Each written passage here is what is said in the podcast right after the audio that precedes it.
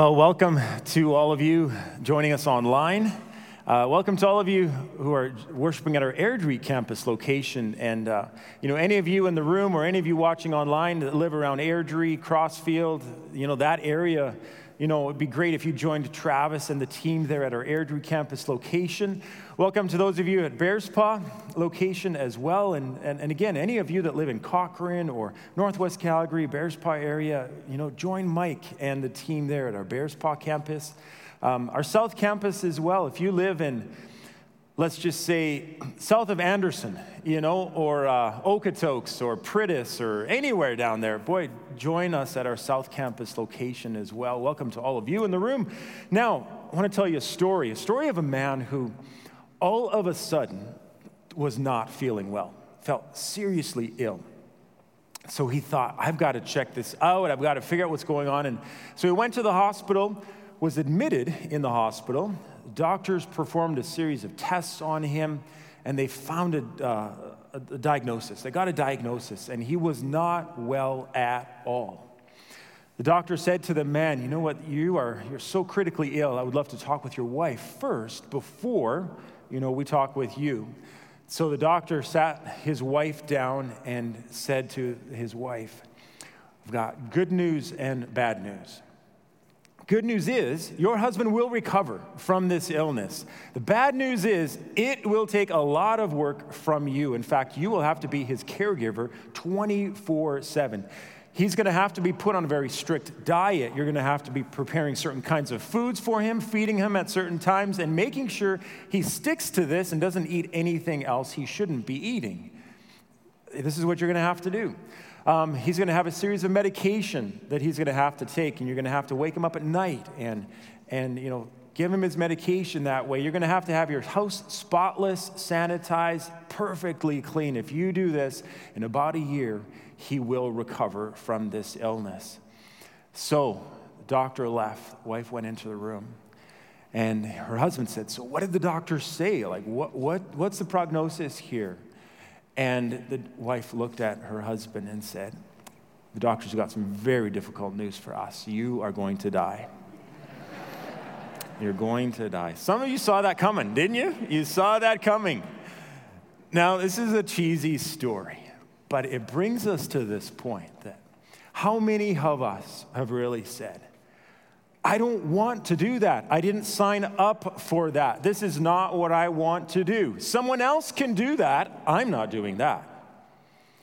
Might be, you know, a conflict situation that you have with someone. And you know that someone has to take the first step. But you're thinking, I'm not doing that. Right? I'm not doing that. Some they have to do that. I'm not doing that. And you know what? Sometimes we have this attitude in how we say this. Maybe it doesn't come out of our mouth this way or the tone of our words this way, but we sure do feel it inside. I'm not doing that. Not in a million years am I going to do that. This is the way that we are sometimes, right? Absolutely. I'm not doing that. The way this shows up in our household, sometimes we'll say to one of our kids, Hey, can you, can you come and help with the dishes, the dishwasher, empty the dishwasher? And they'll say, But so, so I, I offloaded the dishes last time, and so and so was watching TV, and they didn't do anything, and they didn't help out this time. I'm not doing that. Right? This is the way that we are at times. We're returning to our series on the fruit of the Spirit. Galatians chapter 5, verse 22 says this, and our focus today is going to be on gentleness, also translated meekness. Meekness.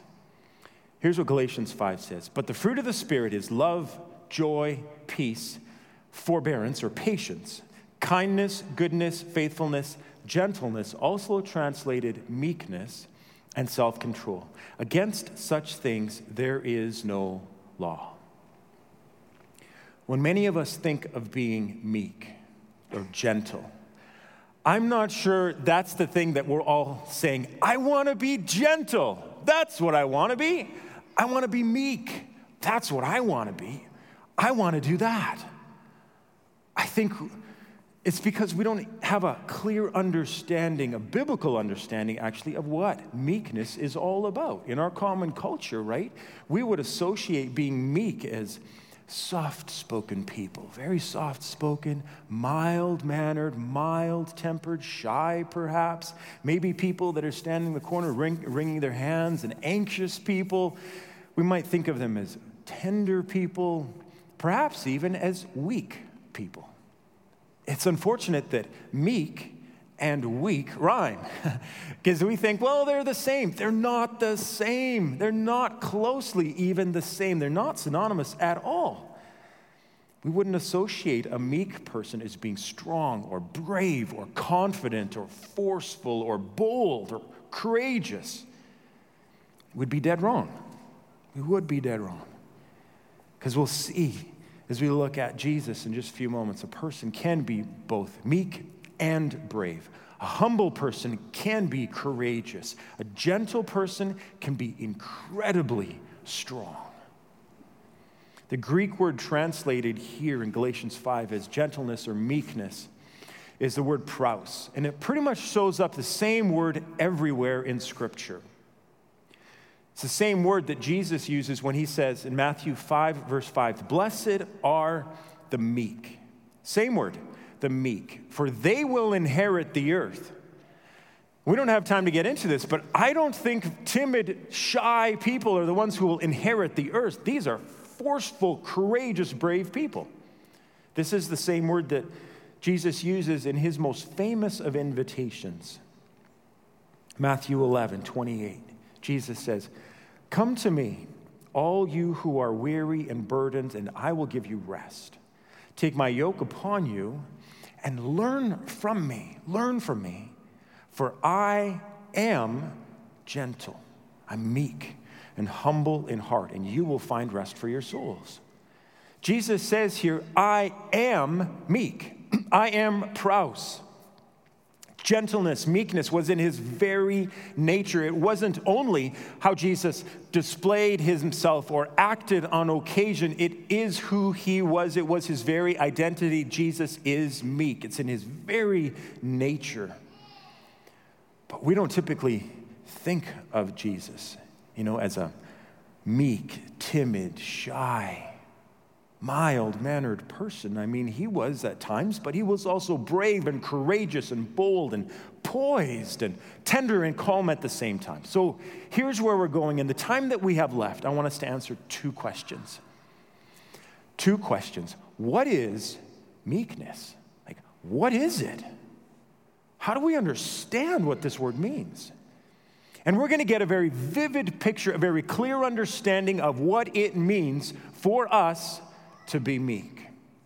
That's the first question. What is meekness? Second, how do we grow then in becoming people who are meek? How do we grow up to have evidence of this fruit of the Spirit in our lives? The Spirit really acting in us and through us to be people who are characterized, whose very identity even is meek. That's what we're going to do. So, if you haven't already done so, turn in your Bibles to John chapter 13. If you're able to stand, I would love for you to stand as we read God's word. And we stand as we read God's word out of respect, out of honor for His word, recognizing that His word is authoritative for us.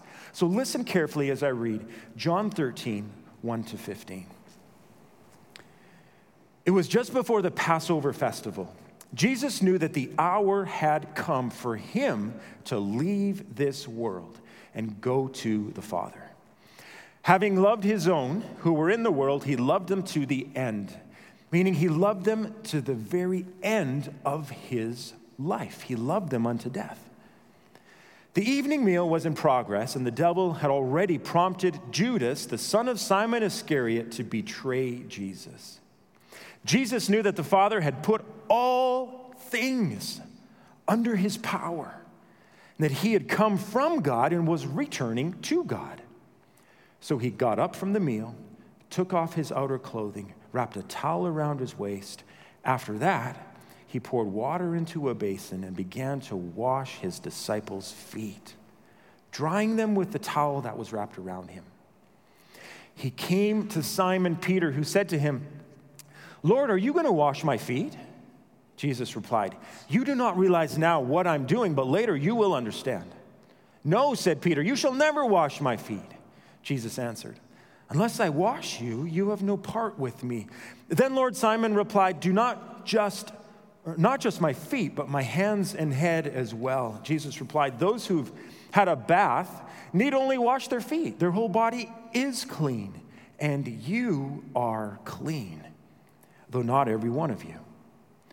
For he, Jesus, knew who was going to betray him, and that was why he said, Not everyone was clean. When he had finished washing their feet, he put on his clothes and returned to his place. Do you understand what I've done for you? He asked them. You call me teacher and Lord, and rightly so, for that is what I am. Now that I, your Lord and teacher, have washed your feet, you also should wash one another's feet. I have set you an example that you should do as I have done for you. Heavenly Father, we open up our hearts to you, open up our lives to you. We want to be receptive. We want to receive what you have to say to us through your word, your living word here today. Amen. Please have a seat. Here's what's Here's what's happening in John chapter 13. It's a Thursday night. It's a Thursday evening. And it's the evening of the Passover meal. Thursday night was when Jesus made his way to the Garden of Gethsemane. Thursday night was when Judas betrayed Jesus. Thursday night is when Peter denied knowing Jesus. Thursday night is when Jesus was arrested. He was handed over to the high priest. He was then handed over to Pilate. Friday was the day then that Jesus had his trial. Friday was the day that Jesus was tortured. He was beaten. He was crucified. Friday, Jesus died. Friday, before the Sabbath began, Jesus was laid in a tomb. But this that we just read here happens Thursday night. But we know what's ahead of Jesus right over the coming hours. Thursday night, Jesus is with his 12 apostles, 12 disciples, his closest friends, in this upper room. Jesus knows the time has come for him to leave this earth return back to his father. You can imagine the emotions that are going through him about him leaving, his friends leaving this earth, leaving his mom, all of that. He's ready. Jesus is ready to tell his disciples some things on this night. He wants to teach them some things, he wants to give them some final words, he wants to pray for them, pray over them. He also wants to give them an example, an imitatable example of a meal right? This communion meal that we just experienced together. That began on Thursday night, this meal that his disciples taught their disciples, and they taught their disciples, and so on. Jesus had some things that he wanted to accomplish with his disciples. Verse 2 that we just read Jesus knows that Judas is going to betray him. Jesus knows what Peter's going to do. The Gospel of Luke tells us that on this night and around this meal, an argument broke out, a discussion really broke out between the disciples as well about who was going to be the greatest, who is the greatest among them. Can you imagine this? They were with Jesus and they're saying, I'm better than you are. No, I'm better than you are. That's what was going on here. They're arguing about who's the greatest. James and John probably are still vying for this position one to sit at Jesus' left hand, one to sit at Jesus' right hand. You might remember their mom came and said, Jesus, my kids are great. Maybe they're still saying, I'm the greatest. Perhaps Peter thinks and says, Okay, I'm the greatest. I got out of the boat. You all were chickens sitting in the boat. I got out. I walked on water. I'm the greatest someone probably would have piped up and said, But you sank. you sank, Peter. You were drowning. Jesus had to rescue you. You're not the greatest. Perhaps then even John said, Fellas, we all know Jesus loves me the most. I'm the greatest. I mean, this is what's going on. They're arguing among themselves who is the greatest? Who's the greatest? Jesus sees all of this going on in the room. What does he see? I mean, really, what does he see taking place around him? I'll tell you what he doesn't see. He doesn't see meekness, he doesn't at all. He doesn't see humility, he doesn't at all. Jesus looks around the room and he sees proud hearts, proud hearts, and he sees dirty feet. Proud hearts and dirty feet. Proud hearts. He sees ego. He sees his disciples talking with self righteous, self serving attitudes. He sees positioning for power and recognition and praise and, and prestige. He sees, he sees them arguing, propping themselves up, wanting to argue, wanting to make a case that they are the greatest. And Jesus sees that. He, he looks and he sees proud hearts, he sees dirty feet. Verse 4 begins So he got up. He got up. He said, I can do something about this. I can do something about this. This isn't the way I want my disciples to be. This isn't the way that my followers will live their lives, posturing and positioning with pride. I can do something about this. He says, I want to show them a different way. I can do something. So he got up. He got up from the meal, took off his outer clothing, wrapped a towel around his waist after he poured water into a basin, and the disciples are watching Jesus do all of this, and it, probably they clue in and they think, oh no, he's not going to do that. He's not going to wash our feet. Really? He's going to wash our feet? No one, no one planned for our feet to be washed. He can't do that. He's going to wash our feet? He began to wash his disciples' feet, drying them with the towel that was wrapped around him. And what Jesus does in this text here reveals a vivid, picture perfect, a vivid example of what it looks like to be meek. This is what meekness looks like right here in the text. This is what meekness looks like. See, the word meek originate and comes from a word that describes a powerful animal of immense strength, but that's tame and submissive to its owner, to its master. Meekness is strength under control. It's the idea of not having not having to display your strength or your ability or your intellect or whatever it is that you want to display to prove that you are important but instead to serve others. Meekness is having enormous power, but voluntarily, voluntarily choosing to submit to serving the needs of others. That's what meekness is.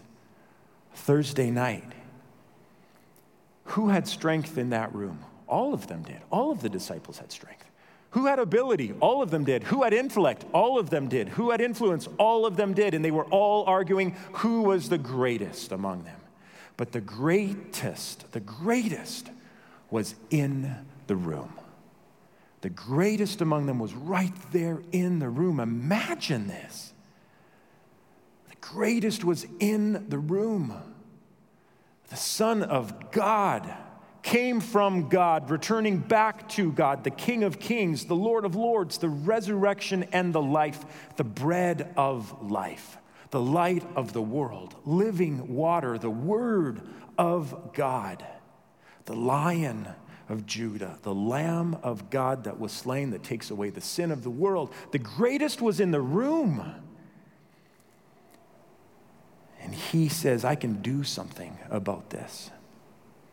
The greatest puts all that he is low, voluntarily submitting, and he gets up, stands up, and then he gets low.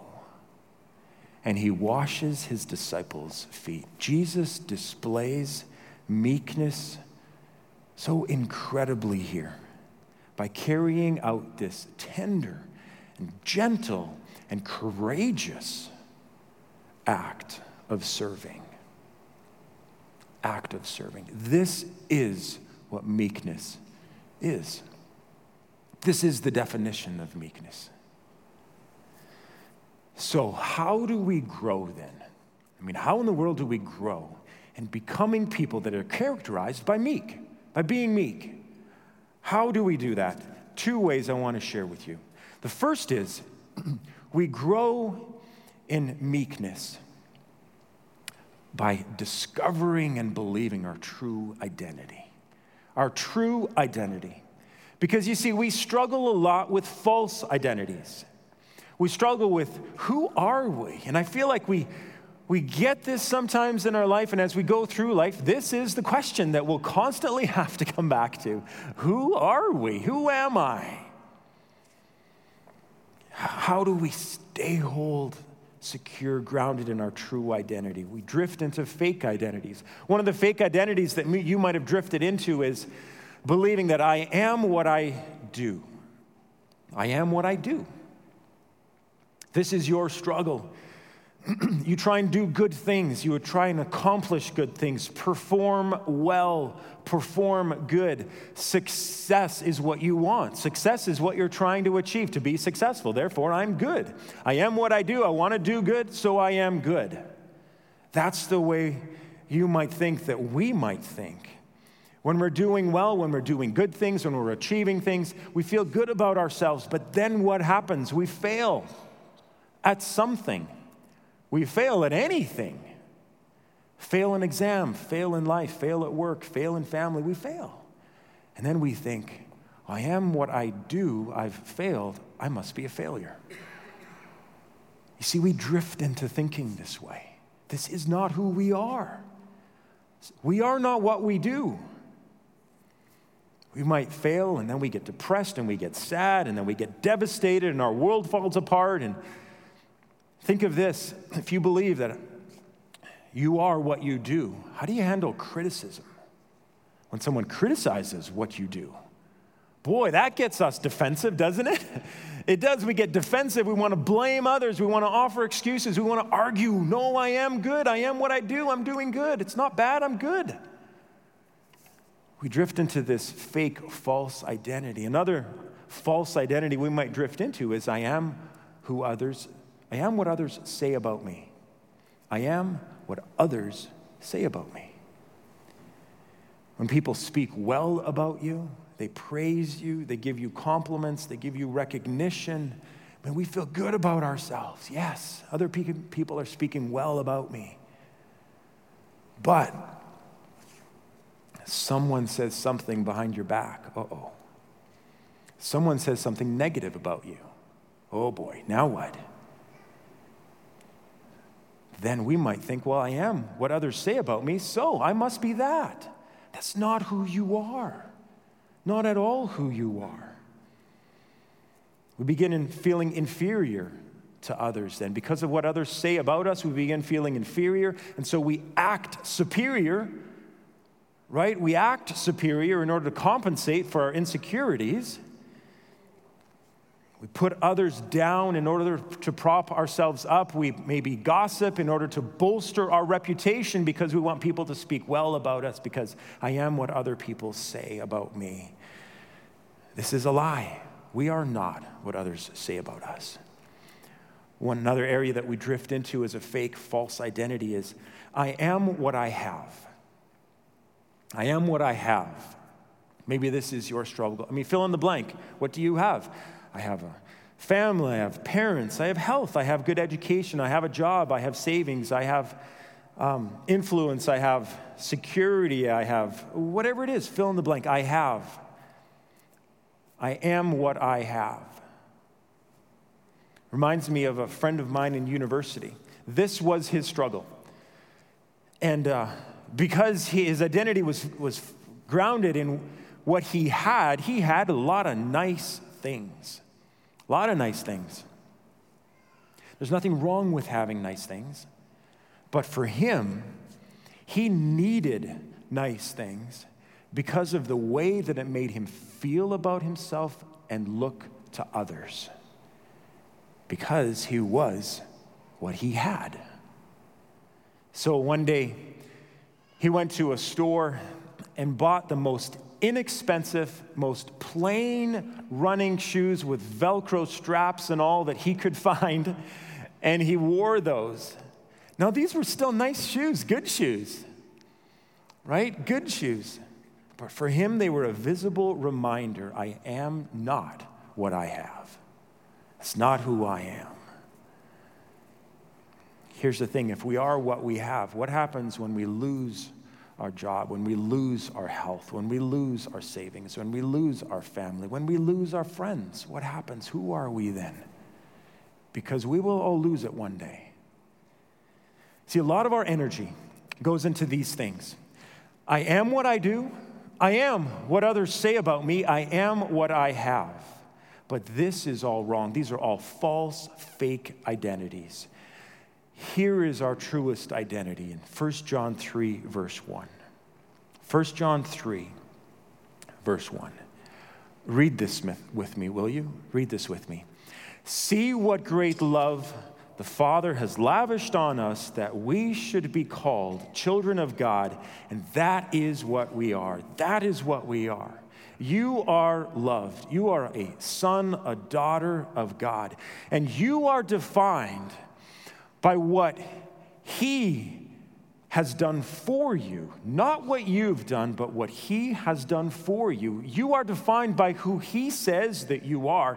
You're defined by how He has provided and given you provision for what you have. Not because you've got it, but because He gave it to you. You are defined, we are defined by Him. And here's my point in all this. Here's my point it's impossible for you and I. It's impossible for you to be meek when your identity is defined by what you do, because if it is, you will always want to be the greatest in the room. You'll always be wanting to be great and do well because that's who you are. And if you don't do well, well, you're not. It's not your identity. It's impossible for us to be meek if, if our identity is found in what we do, because we will always want to be the greatest then. It's impossible for us to be meek, for you to be meek, if your identity is tied to what people say about you, because you will always be listening to other people all the time. You won't be listening to God, what He says.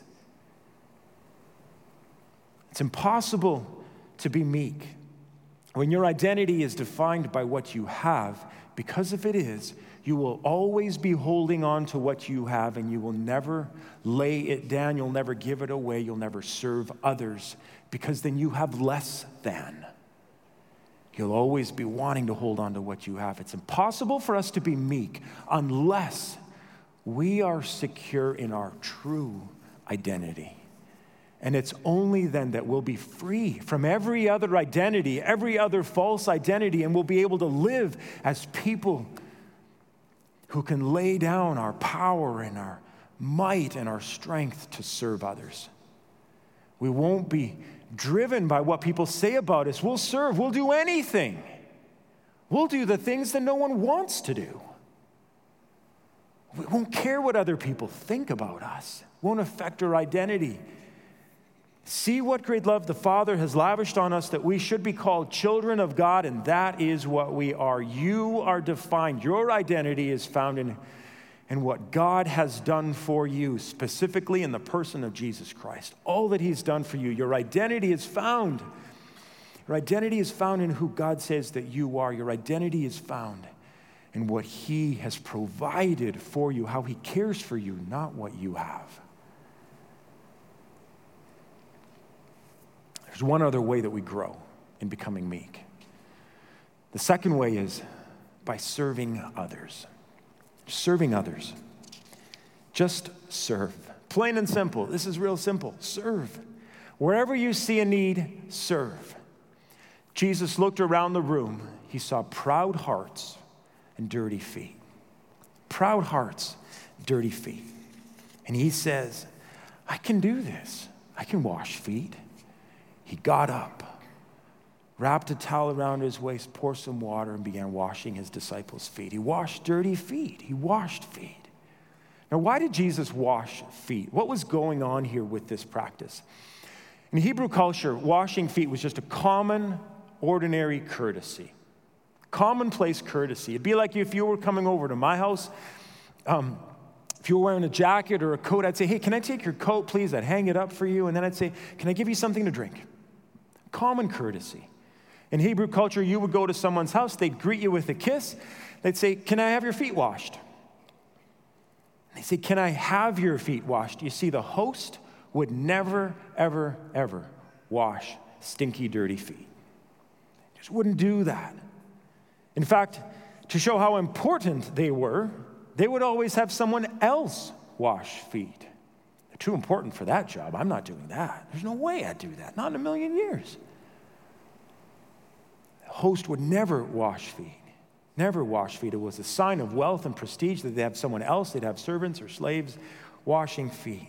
Host would never do that. But here, Jesus gets up, towel around his waist, gets low, washes feet. He stoops down to take the job that no one else wanted to do, no one else would think of doing, no one else would dream of doing. I can't, I don't want to do that. I'm not doing that. He stoops low and serves. As we're talking about this, is there something that's come to your mind that you're not doing? It's come to your mind and you think, you know what? No, I should do that. I should serve. I should serve.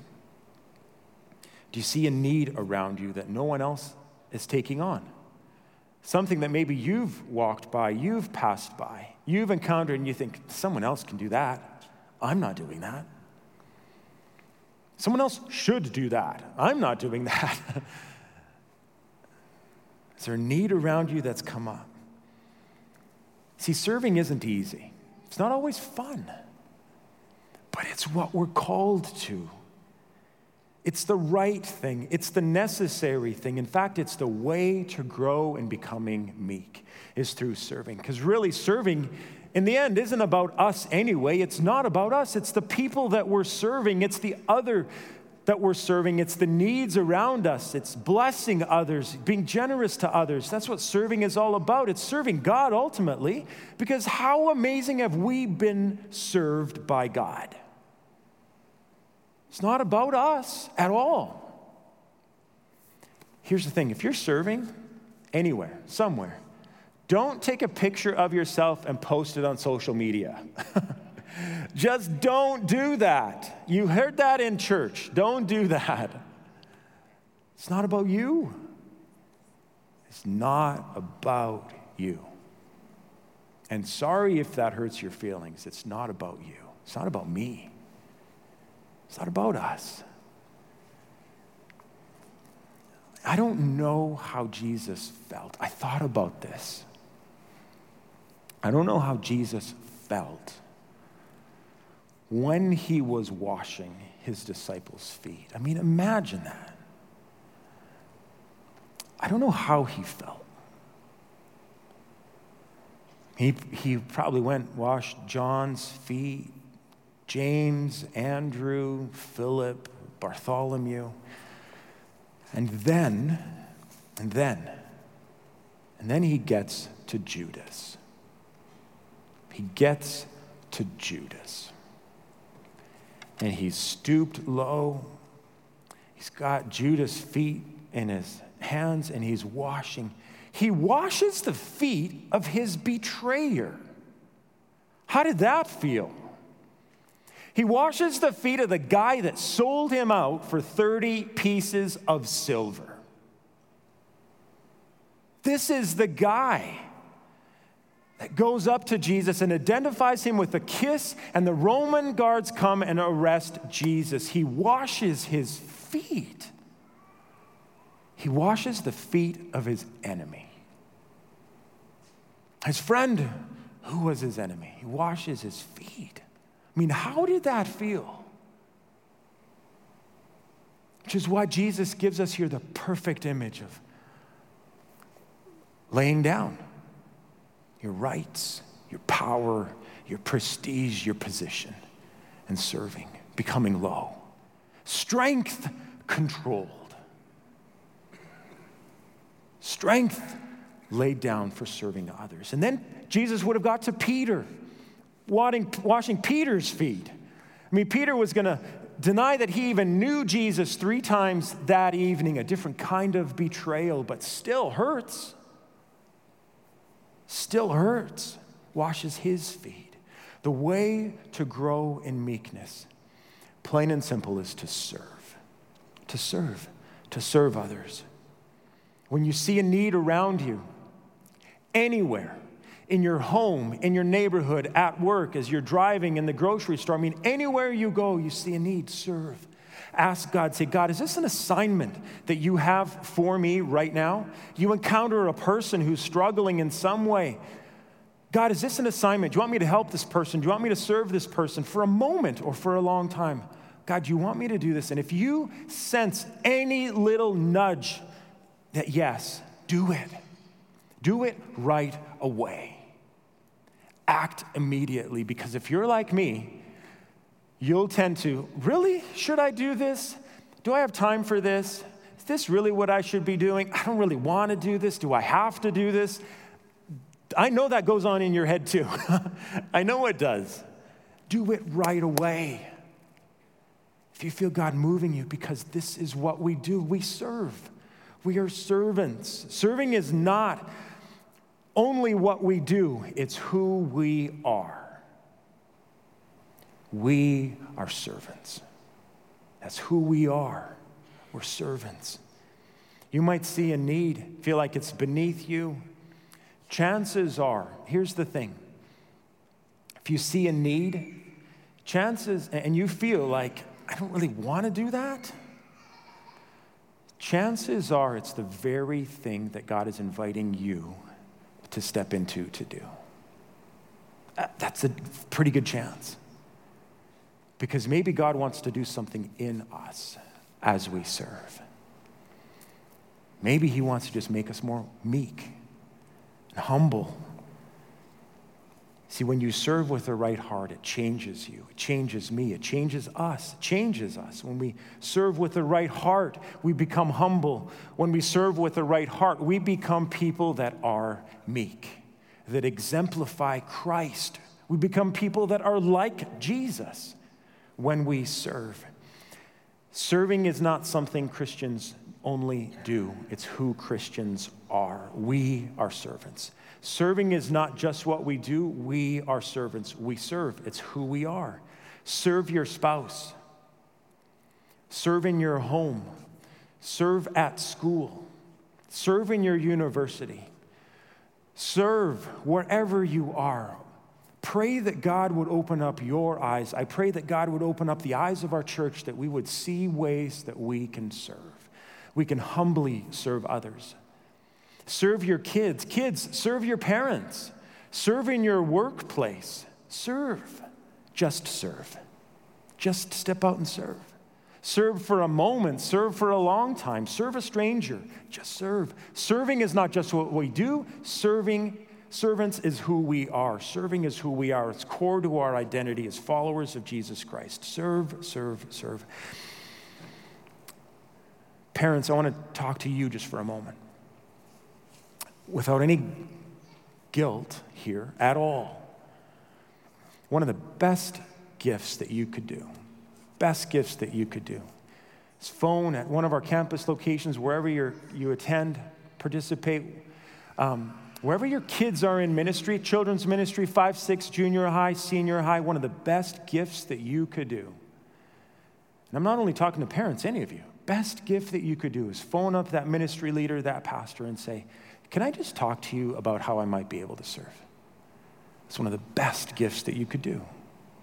One of the best. Wherever you see a need, serve. You might be coming into one of our campus locations, maybe here at Central Campus, and there's no one on the door, you know, greeting you, saying hi, smiling, saying hi. There's a need, serve. Hopefully, later than sooner, you might be coming here and you're walking along the sidewalk and you know that's not shoveled yet. There's a need, serve. You might be walking around this place, see an overflowing garbage can. There's a need, serve, wrap it up, talk to someone, take it to our Connect area. I've got some garbage for you. you know, just serve wherever you see a need, serve. Wherever you see a need, serve. Maybe you're on our website, you visit the volunteer page, serve. Honestly, there's no guilt in this. Anyway, because serving is who we are. It's who we are. It's not just what we do, it's who we are. Ask God to help you see the needs around you and ask God, is this an assignment from you? Is this an assignment from you? The way to grow in being meek is to serve. Serving is the way of the meek and the humble. Serving is the way of Jesus. It's the way of Jesus. Serving is our way. It's our way. And you see, when we stop serving, when we stop being a servant, when we stop seeing the needs around us in our home, in our neighborhood, places of work, here at the church, when we stop seeing the needs, when we become indifferent to the needs, we walk by something, ah, oh, someone will get to that. Someone else should do that. I don't have time for that. Someone else can do that. We become indifferent to the needs when we, when we start saying, I'm not going to do that. There's no way I'm going to do that. Not in a million years am I going to do that. When we stop serving and we think, why doesn't someone do something about that? When we stop serving, we start saying these things, when we stop acting, behaving this way, we are at a dangerous place, church. We're really at a dangerous place. We're at a dangerous place because we're in danger of having proud hearts proud hearts. We really are in danger of having proud hearts. When the way of Jesus, what Jesus has invited us into, is being the kinds of people that get up, get low, and wash dirty feet. And wash dirty feet. I want to end our time just with a moment of prayer. Would you bow your head with me? I'd love for us to spend a few moments just in quiet reflection, asking God to speak to us, to you, around two things. Just ask God, are you saying anything to me about my identity? Are you saying anything to me about my identity? And are you saying anything to me about serving? We'll spend a few moments in prayer, just allowing the Holy Spirit to speak to us. See if He has something He wants to say to us in these moments of quietness here.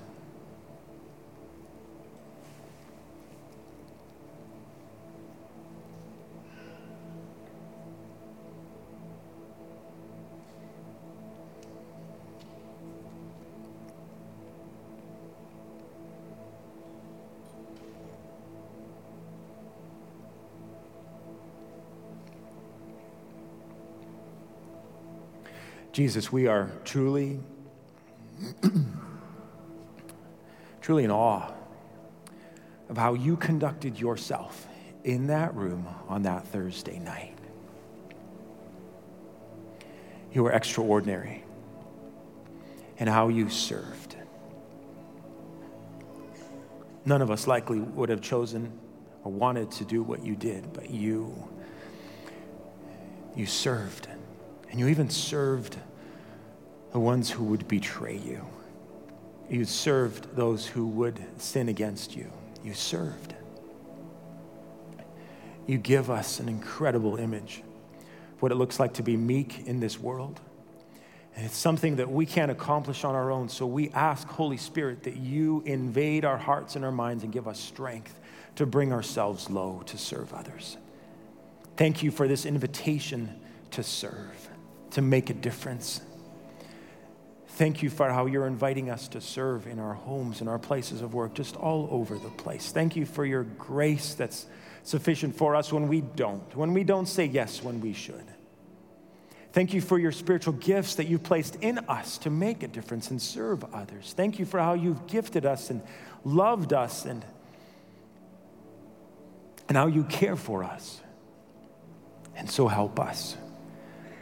Help us as we walk in this world to be humble, to be meek. Help us to take the time,